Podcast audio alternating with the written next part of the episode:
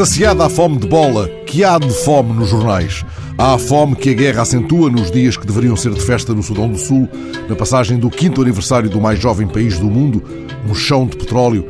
A guerra veio agravar o quadro da crise humanitária. 5 milhões de pessoas estão dependentes da ajuda alimentar de emergência. E há a fome na Venezuela, a fome que gera os saques. Uma imagem forte destes dias, a criança de 4 anos morta a tiro, quando gangues de rua disputavam comida. O jornal Estado de São Paulo descrevia ontem um país vivendo a convulsão da fome. Agora que muitos venezuelanos se dedicam ao contrabando de comida colombiana, um deles disse a um repórter: Já não resta nada na Venezuela a não ser a fome. É com este quadro de fundo que o argentino Martín Caparrós, prémio de jornalismo Rei de Espanha, acaba de apresentar em Madrid o livro El Hambre, uma investigação sobre a fome no mundo, publicada em 2014 e editada o ano passado pela Anagrama. Um fracasso editorial, nas palavras do autor, que viaja pelo mundo procurando material para um ofício que resume numa fórmula simples: perguntar e escrever. Fracasso porquê?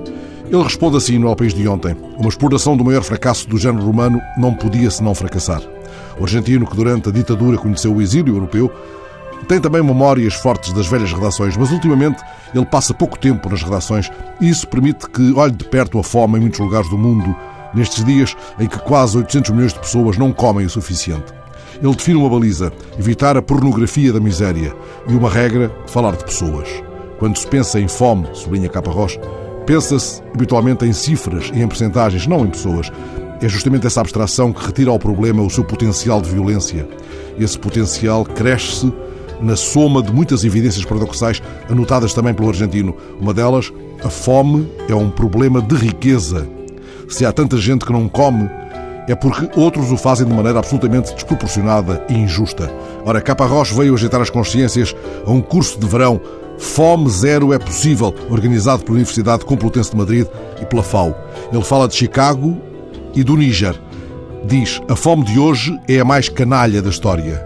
Põe o dedo na ferida de Chicago. As operações realizadas no mercado de futuros de Chicago pura especulação, pura borbulha, têm efeitos no preço que um camponês egípcio paga pelo pão.